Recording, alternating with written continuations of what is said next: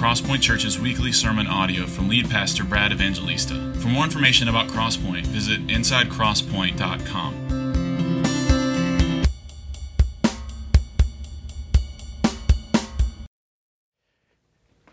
Amen. Good morning. How are you? All right, if you have a Bible, open it to Romans chapter 13. Romans 13, which we'll finish this morning, Lord willing. If you don't have a Bible, please do use one of the ones that you can find in the rack in front of you and open it to Romans 13. We're going to read the last four verses of this chapter. And as you're finding that, have you ever noticed how important motivation is in all of life? I love motivational speeches. I think it's because um, I just kind of grew up in that sort of football coach culture and heard a hundred halftime speeches when my dad's team was down by 20. Um, I also grew up loving to watch NFL films and listening to maybe the greatest Italian American ever to live other than Rocky Balboa, Vince Lombardi. And there's this clip on NFL films where Lombardi is on the sidelines in his trench coat and his hat and his those thick black rimmed glasses that he has, and he's mad at his team, and he says to him, Everybody grabbing out there, nobody tackling. And when he says that, I just, I mean, you know, I am almost 50, and I have, it's been a long time since I've done anything athletically competitive, and I want to strap on a helmet and I want to go hit somebody. Motivation is so important in life. Regardless of what it is, whether it's sports or motivation to practice some skill, we have some wonderful young musicians in this church that are majoring in uh, instruments at Columbus State and they practice. It takes motivation to do that.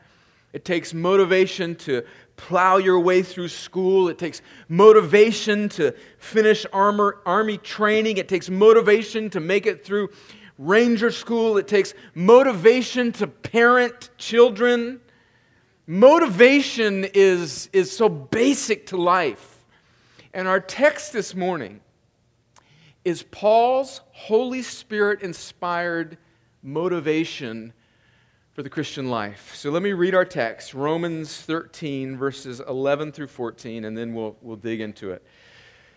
Uh, just to give you an outline of this text, I think there's, there's two things that Paul wants us to see, that the Holy Spirit wants us to see, and I've just summarized them in a kind of outline two words realize and respond realize and respond. Those are, those are two things that I want us to see.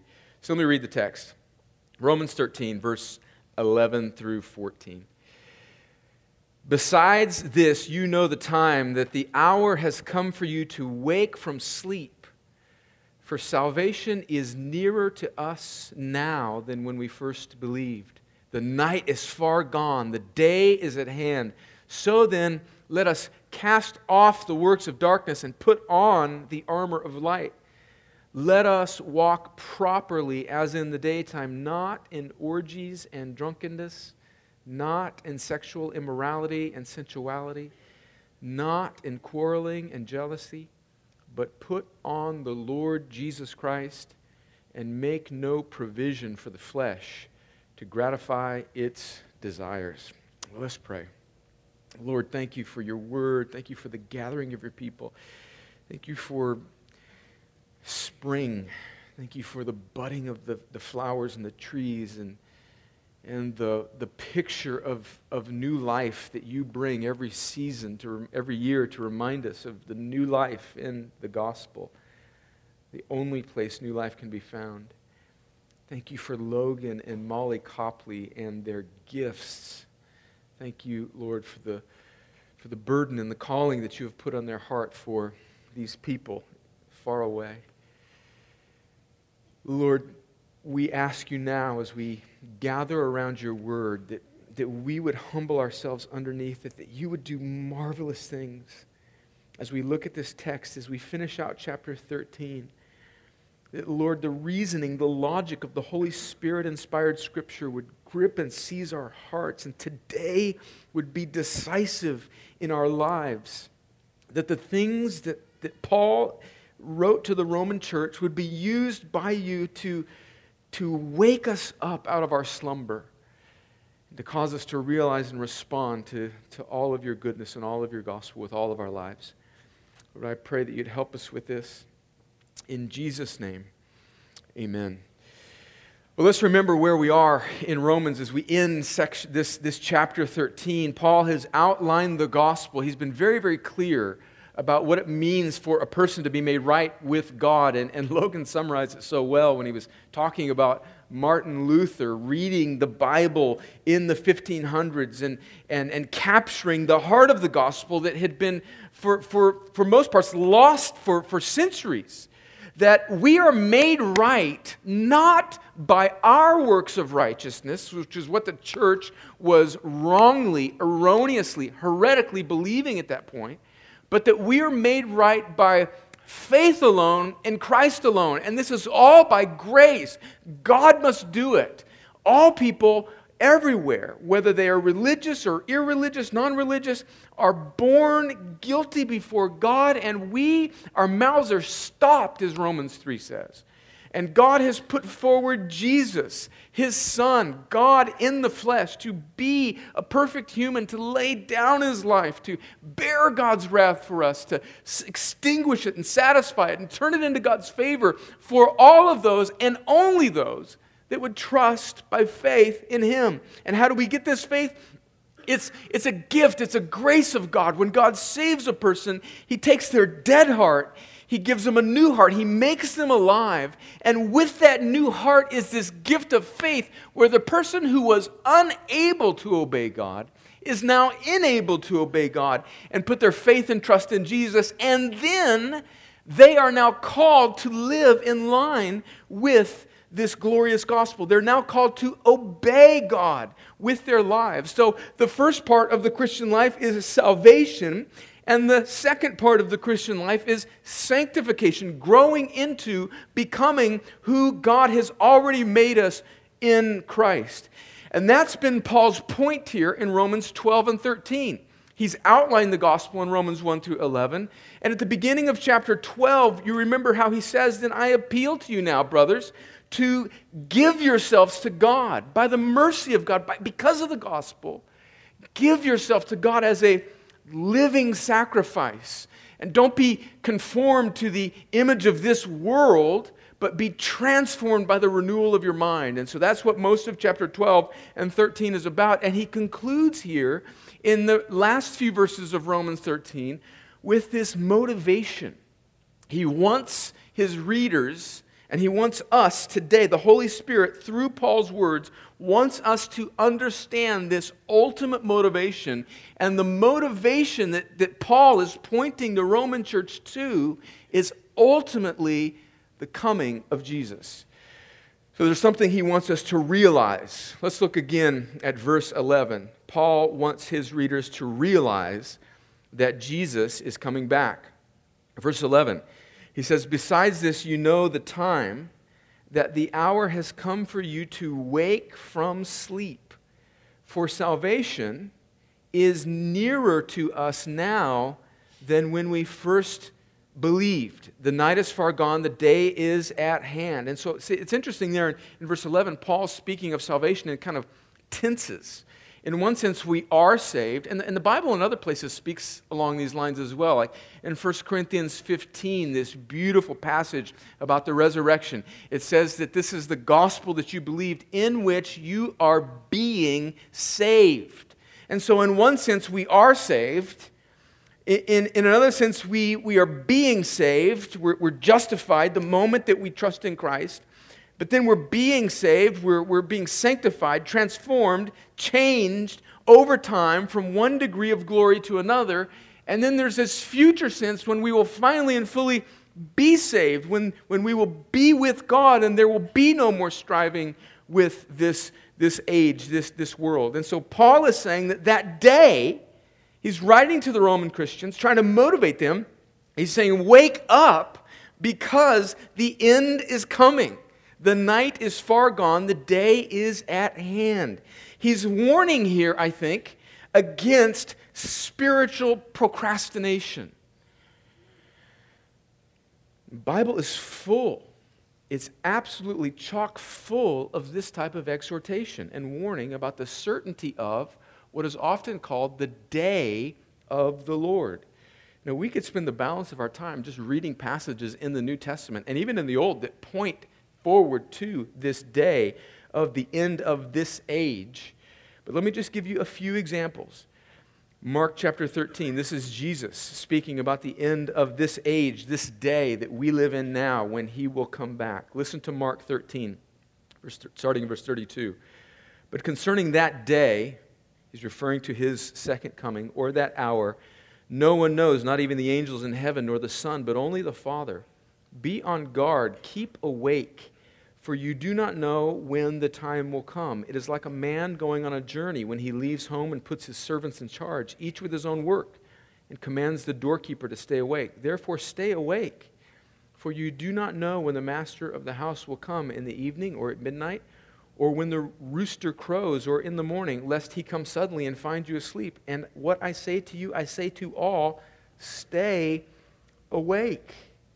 Listen to Paul's reasoning in 1 Corinthians chapter 7 when he's writing to the Corinthian church.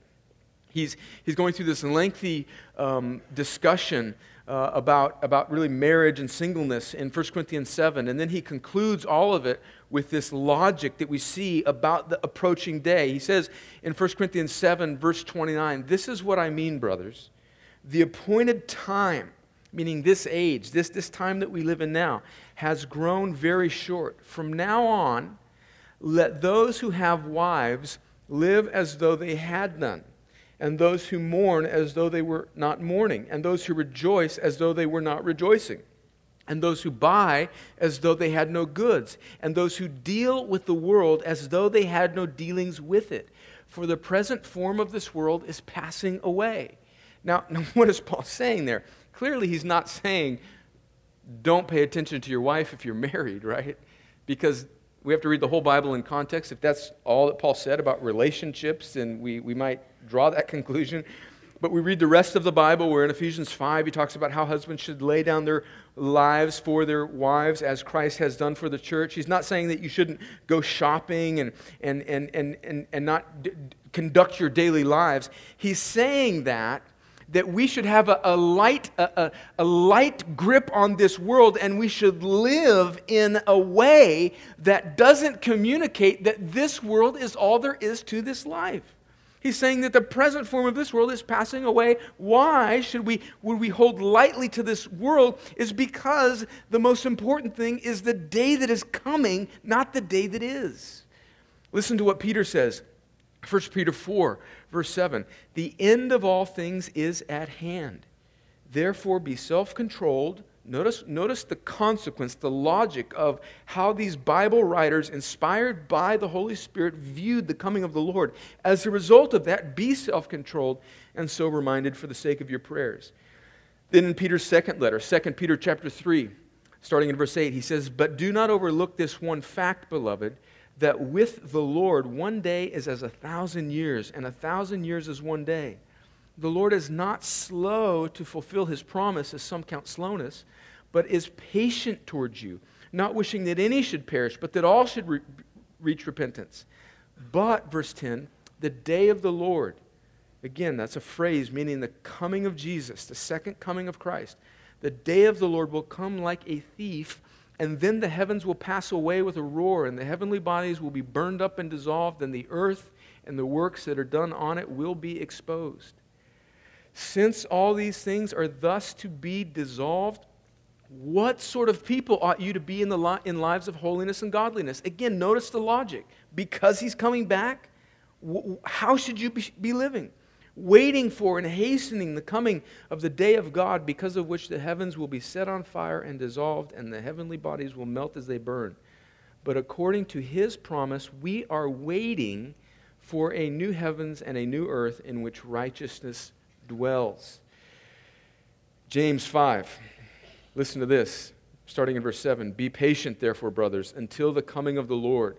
See how the farmer waits for the precious fruit of the earth, being patient about it until it receives the early and late rains. You also be patient, establish your hearts, for the coming of the Lord is at hand. Now, again, I could read lots and lots more Bible verses that orient God's people outside of these 80 years, and that is what Paul is using here as logic for living. He's wanting us to realize this. Now, let's not get caught up in debating the time of Jesus' return. I know when some of us were reading, maybe we're thinking, well, you know, when is Jesus coming back? And there's all these things that are mentioned in the New Testament and prophecy that needs to be fulfilled and all of that. And those are discussions that we, we can have. I just want us to notice two things here. Is first, is that notice that all of the New Testament writers, these apostles, Paul and Peter and Jesus himself, are writing with the idea that they were living in the time that they were expecting the coming of the Lord. And so that, that's a word for us that we, we should live in that way.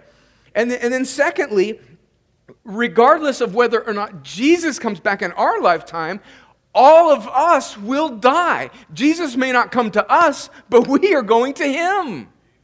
Listen to what, what James says. This, this, this is an important text. James, James chapter 4.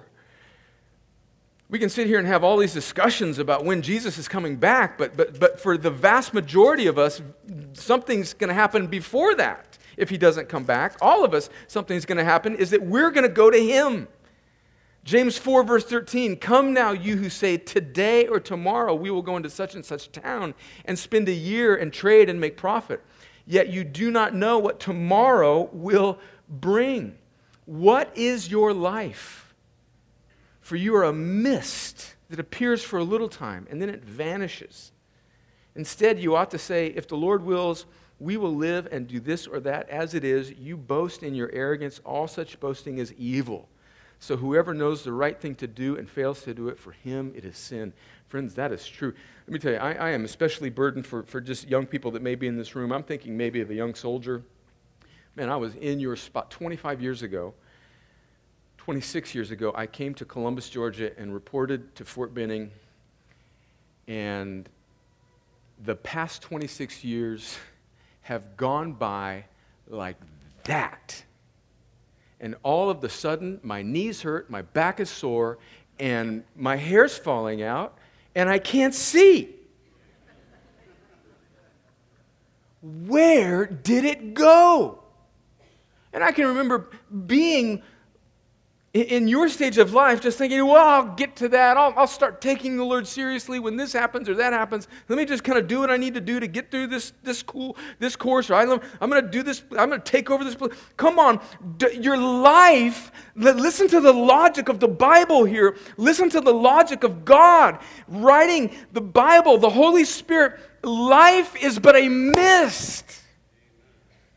And, and Paul is writing to motivate the Roman church with this idea that this day, whether it means Jesus is coming back or your days on this life in this earth are numbered, the day is coming when there will be no more time for getting serious with God. So realize that the day of the Lord draws near. I think that's the first thing Paul wants us to see. And what are we to do? When we realize that, his logic is clear. We're to respond. Look at what he says back in our text in Romans 11, or I'm sorry, Romans 13, verse, starting in verse midway through verse 12. We're to respond. How are we to respond? Let me read verse 12 through 14 again. He says, starting midway there through verse 12, So then, let us cast off the works of darkness and put on the armor of light. Let us walk properly as in the daytime, not in orgies and drunkenness, not in sexual immorality and sensuality, not in quarreling and jealousy, but put on the Lord Jesus Christ and make no provision for the flesh to gratify its desires. I pray today that as we, as we even read that text, we read these words that that the Holy Spirit might use this decisively in our lives to be a time when we, when we respond to whatever the Lord may be saying to us. That today is the day where there's a decisive break made with some of these things that maybe we're wrestling with, or some, some work of darkness, or some besetting sin. That we would respond. Paul is calling us here to respond in two ways, I think. He's calling us to put some things off, and he's calling us to put some things on. What is he saying that we should, what does it mean that we should put off, cast off? Look at, look at verse 12 again. He says, Then let us cast off the works of darkness and put on the armor of life. Casting off, putting off. What, is, what does that mean? The same word there that he uses for casting off is the same word that he uses in this, that the Bible uses in the story of blind Bartimaeus, who's this blind beggar that Jesus calls in Mark chapter 10. Jesus calls him, and he's got this cloak, which was this, this cloak of security for a, a blind beggar. And it says that Bartimaeus just threw, he just cast off this cloak, he just threw it. He just got rid of it because Jesus was calling him. And so that's the picture here that we throw off, that we get rid of works of darkness. What hinders us? Think about, think about your own life right now. What, what is hindering you from pressing into following God with all that you are? Is there known willful disobedience that is blocking your relationship with Him right now? This word is for you today, it's for us. Cast it off now. Now. Listen to what Jesus says about how we should do this, the severity with which we should treat our own residual sin. In Matthew chapter 5, he says this, starting in verse 27. You have heard, this is the Sermon on the Mount. Jesus says, Matthew 5, verse 27, You have heard that it was said, You shall not commit adultery. But I say to you that everyone who looks at a woman with lustful intent has already committed adultery with her in his heart. If your right eye causes you to sin, tear it out and throw it away. For it is better that you lose one of your members than that your whole body be thrown into hell. And if your right hand causes you to sin, cut it off and throw it away. For it is better that you lose one of your members than your whole than that your whole body go into hell. Friends, I don't think Jesus is literally saying that we should dismember ourselves and maim ourselves. I think this is a metaphor but a striking metaphor for how severe we should take fighting our residual sin. You know what I thought about when I thought about this text, and I thought about just this, this whole passage in Romans 13? I thought about the whole, the whole journey we've taken through, um, through Romans. And I thought about some of the high points in Romans, in, in particular, Romans chapter 8, where there's just this, this crescendo of the glory of the gospel, about how there is, therefore, now no condemnation for those who are in Christ Jesus. Isn't that a glorious passage? And then, the, then this, this, this midway through there, towards the end of Romans 8, Romans 8:31, if God is for us, who can be against us, right? He who did not spare his own son, how will he not graciously with him give us all things? Amen, right? And then what about, what about the, the little bit further after that where it talks about how we are more than conquerors through him who loved us. And now nothing shall separate us from the love of God which is in Christ Jesus. And when I read chapter 8, my heart swells and I want to shadow box and I want to stand up and I want to shout amen to the glory glory of the gospel, right? but, but Romans 13 is a consequence of all of those things that we've been saying amen to for a couple years. And when we read these texts like cast off the works of darkness and chop off your hand if, you, if it makes you sin, it's like we don't stand up and say, yeah. And, and I understand why, but friends, the, the same force, the same weight, come on, let's not be people who glory in the grace of the gospel and forget about the obedience that the grace of the gospel calls for. That's what Paul is, is reminding. He's, he's calling us to respond to this right now. So what are we to cast off? Well, he lists a few things here. He says we're to cast off works of darkness. And then he, he gives us three little pairs of, of, of categories of sin. He says in verse 13, not in orgies and drunkenness, not in sexual immorality and sensuality, not in quarreling and jealousy.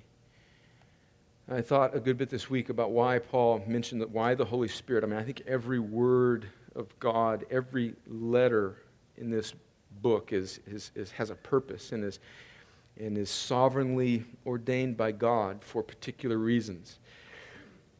I think why Paul mentions, especially these first two things, orgies and drunkenness, sexual immorality and sensuality, it speaks to this, this darkness, this, this godlessness of the flesh that, that all of us, I think, are familiar with. Regardless of whether or not we maybe have participated in any of these things, I think we all feel this, this, this inwardness, this, this, this anarchy that results in our life when we are in charge of our own lives, rebelling against the kingship of God, acting as if we exist for ourselves. And we give ourselves over to, we don't see ourselves as being created by God and saved by God. We forget the gospel, we forget who we are, and, and we're prone to give ourselves to a kind of, a kind of licentiousness, a kind of godlessness that, that are things that are done at, at, night. They're, they're done on the cover of darkness orgies, drunkenness, losing control, sexual immorality. Well, it's important for us to understand what that word means. Let's not just let it be a kind of ambiguous category. Uh, there's a couple words in the New Testament that, that are translated into English in, as sexual immorality.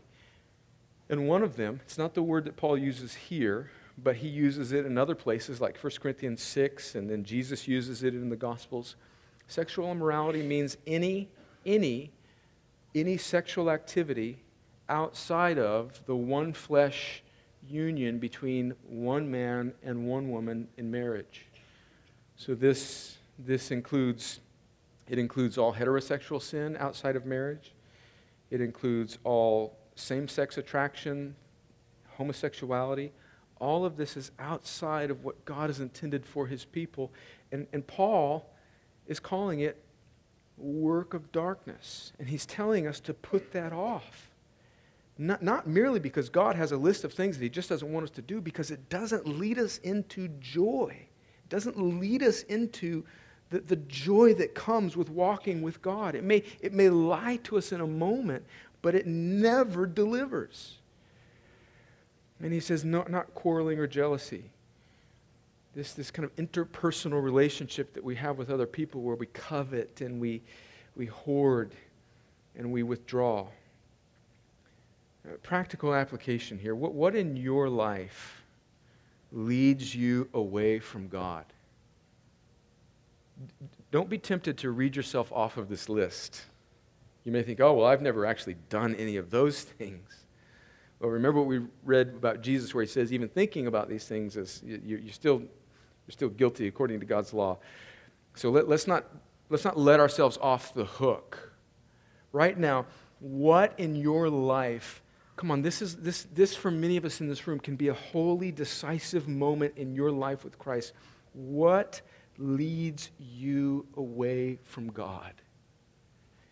Is it blowing your life on binging a Netflix series? Is it social media? Is it a particular group of friends?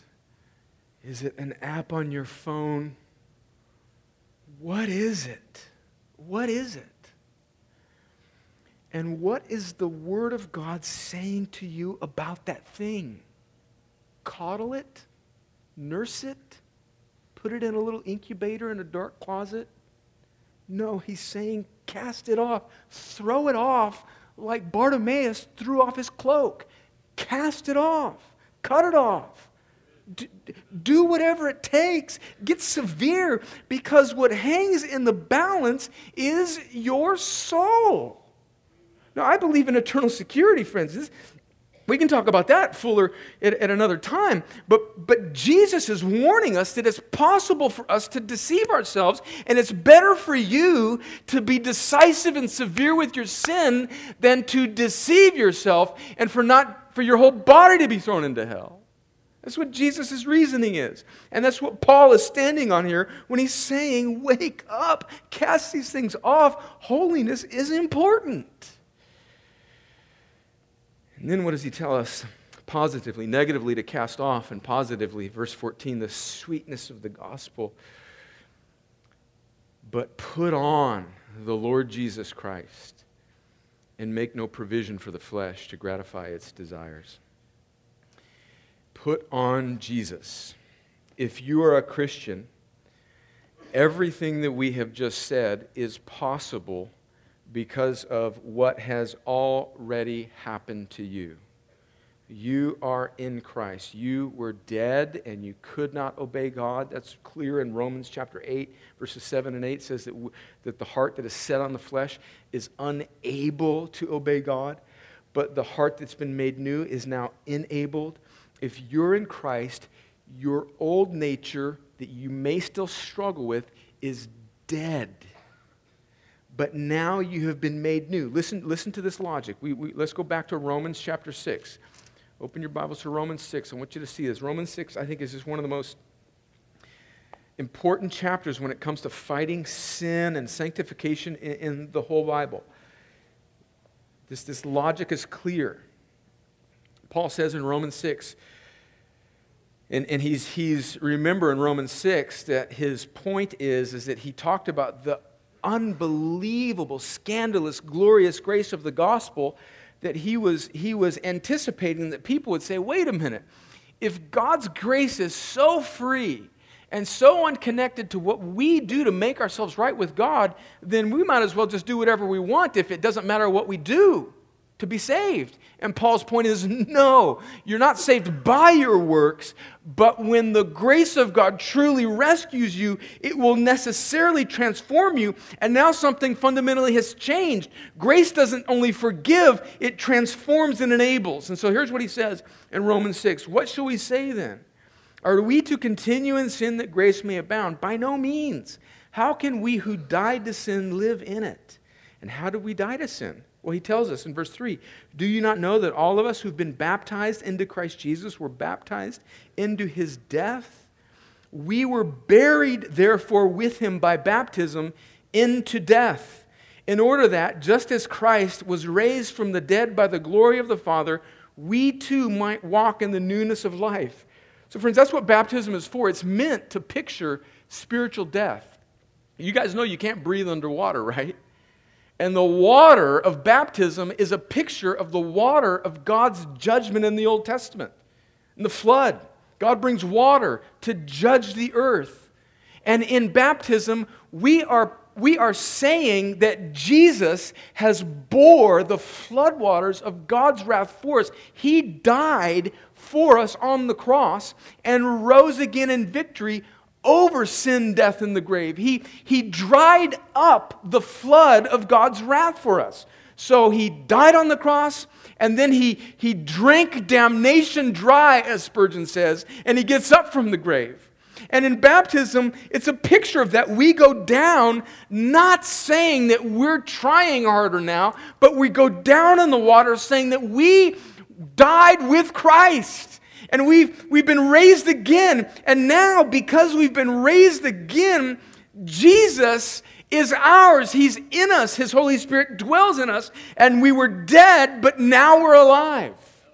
Verse 5, he says, For if we have been united with him in a death like his, we shall certainly be united with him in a resurrection like his. We know that our old self was crucified with him in order that the body of sin might be brought to nothing, so that we would no longer be enslaved to sin. So notice Paul's logic. He's saying, You, you died in Christ to sin, and you've been raised to the newness of life. And the rest of chapter 6 is saying, Now, because of that, now you can fight your old man that's already died. So, really, in a way, And I'm not kidding, you, you, may be tempted to laugh, but I actually think that, that there, there's, there's, there's a spiritual component to this. There's a reason why all these silly zombie shows are so popular. Because it's, it's actually a kind of picture of the Christian life. We're, we're fighting zombies. Our old self is dead, but it's still walking around like coming after us. And, and Romans 6 is, is basically about how the gospel, the good news of the gospel, means that you're, you're dead and you've been raised again, but the remaining time here on earth, your sanctification is slaying your former self, your zombie that still keeps getting up. But you've got to, you've got to slay him with the power of the gospel, and you can because you're alive and he's dead. That, that's the logic of, of Romans 6. And that's the logic of verse 14 of Romans 13. You can do it because you have, you have put on Christ. You can put on Christ because Christ has been put on you. Listen to what Galatians, listen to what Galatians, um, uh, where am I? Galatians chapter 3 uh, verse 27. I don't even know if, I, yeah, there it is. Galatians 3, verse 27. For as many of you were baptized into Christ have put on Christ. So when you became a Christian, Christ was, you were hidden with Christ in God. You, he's in you, you're in Him. You were transferred from the kingdom of darkness into the kingdom of his son whom he loves. This is something that happened to you. Now, because it's happened to you, you can fight the fight that has already been won for you. And you may be thinking, why would God leave me to fight a fight that has already been won? Because he wants to use your life as a display of the grace so that he might bring others to it. That's why you exist, friends. That's why you're still struggling with sin. That's why God still allows you to go through things so that through your living out Romans 13, casting off, putting on, God might use your life as a testimony to the possibility of grace and new life for others to see. That, that, that's why, friends, if, if, if, you're, if right now you're wrestling with something, and, and by the way, isn't that all of us? Come on, don't act like, oh, I wonder who he's speaking about now. Oh, come on.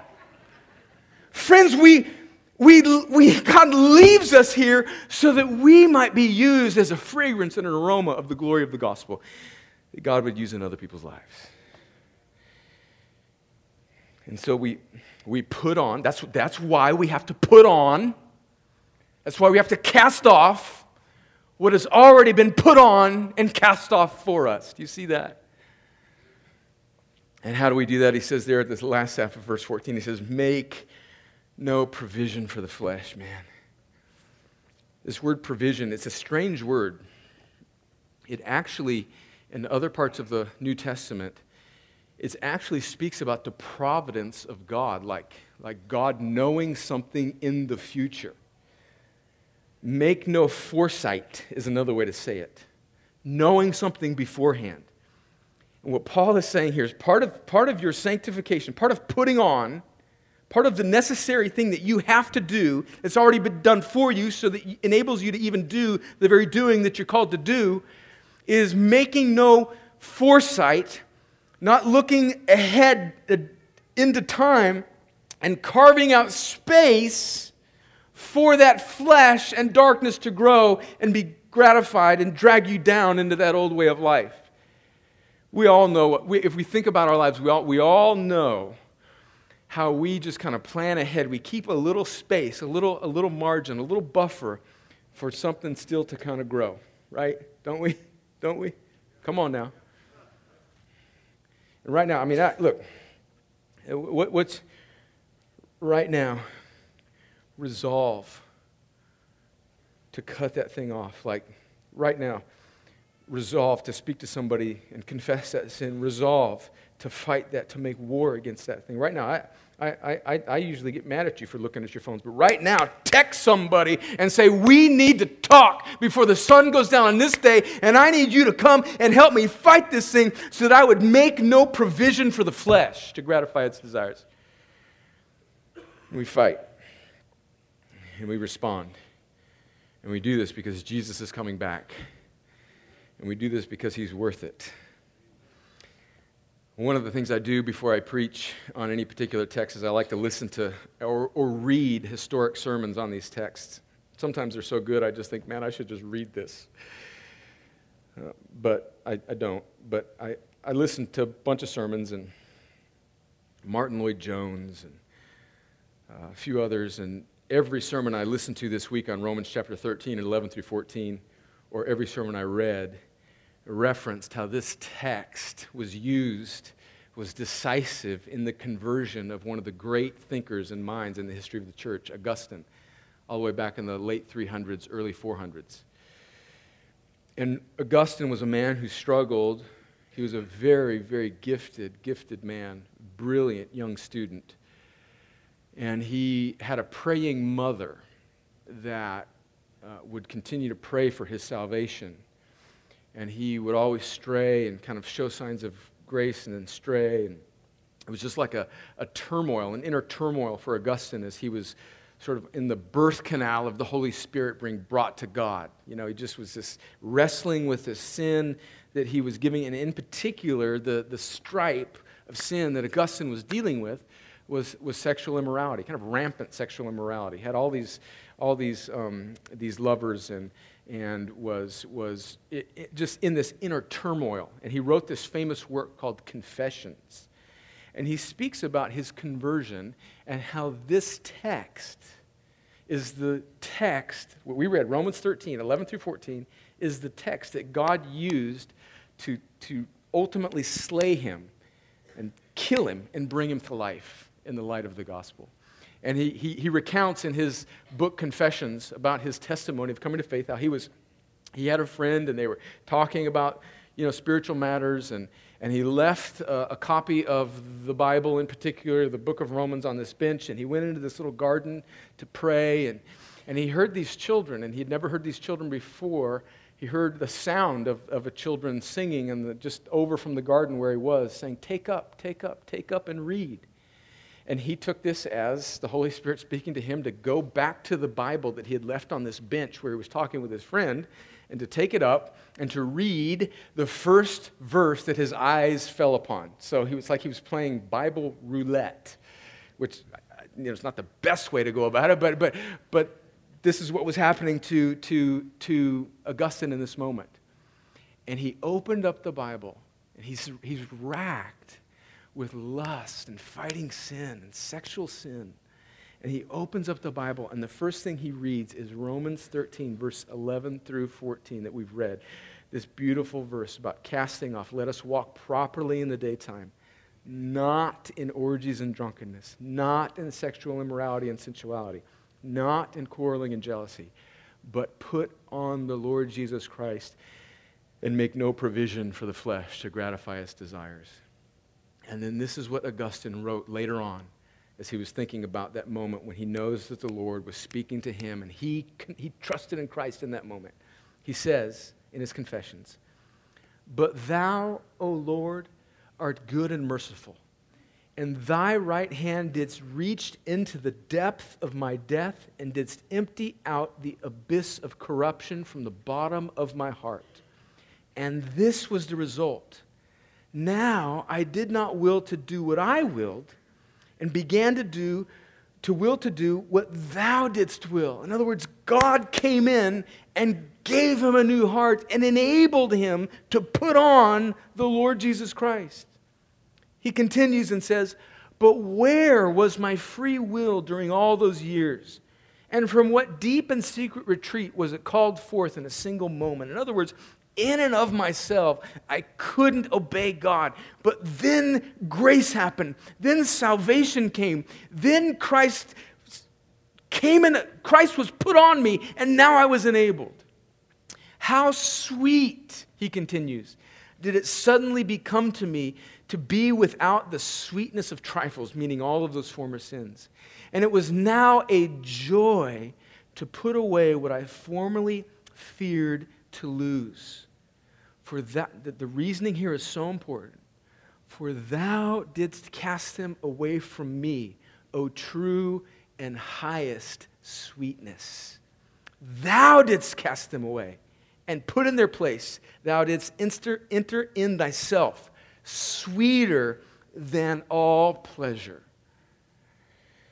Friends, what Paul is calling us here to is not the cutting away or the casting off of joy, but the putting on of Jesus, the denial of our flesh, so that we might have the true and only joy, which comes in obedience with obedience to Christ. Oh, that He would use this word in our lives in some measure like He used it in Augustine's so many centuries ago. Let's pray. Father, you are the true and sovereign joy.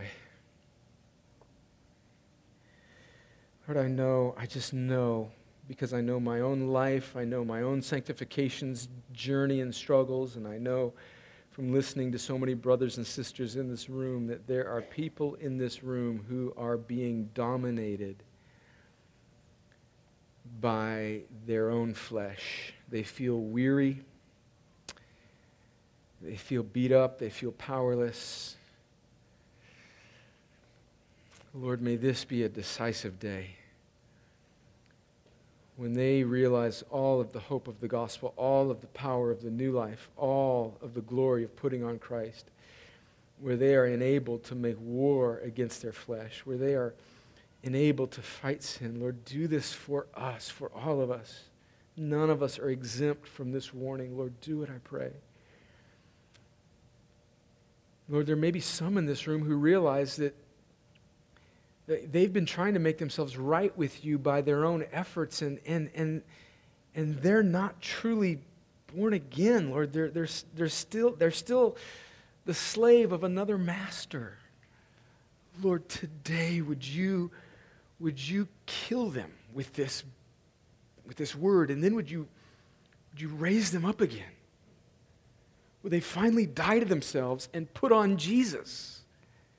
Because their own attempts have, have, have been so futile and, and, and, and pointless up to this, this, this day, Lord. Would you do what only you can do? Would you give them the grace that only you can give? So that they can be made new and fight sin and live for you and pursue the true sweetness of grace. And Lord, would you give us all resolve to fight this fight that's already been won for the sake of your glory amongst all peoples? And I pray that you do this, Lord, in us, in the lives in this room. Lord, do it, I pray. In Jesus' name, amen.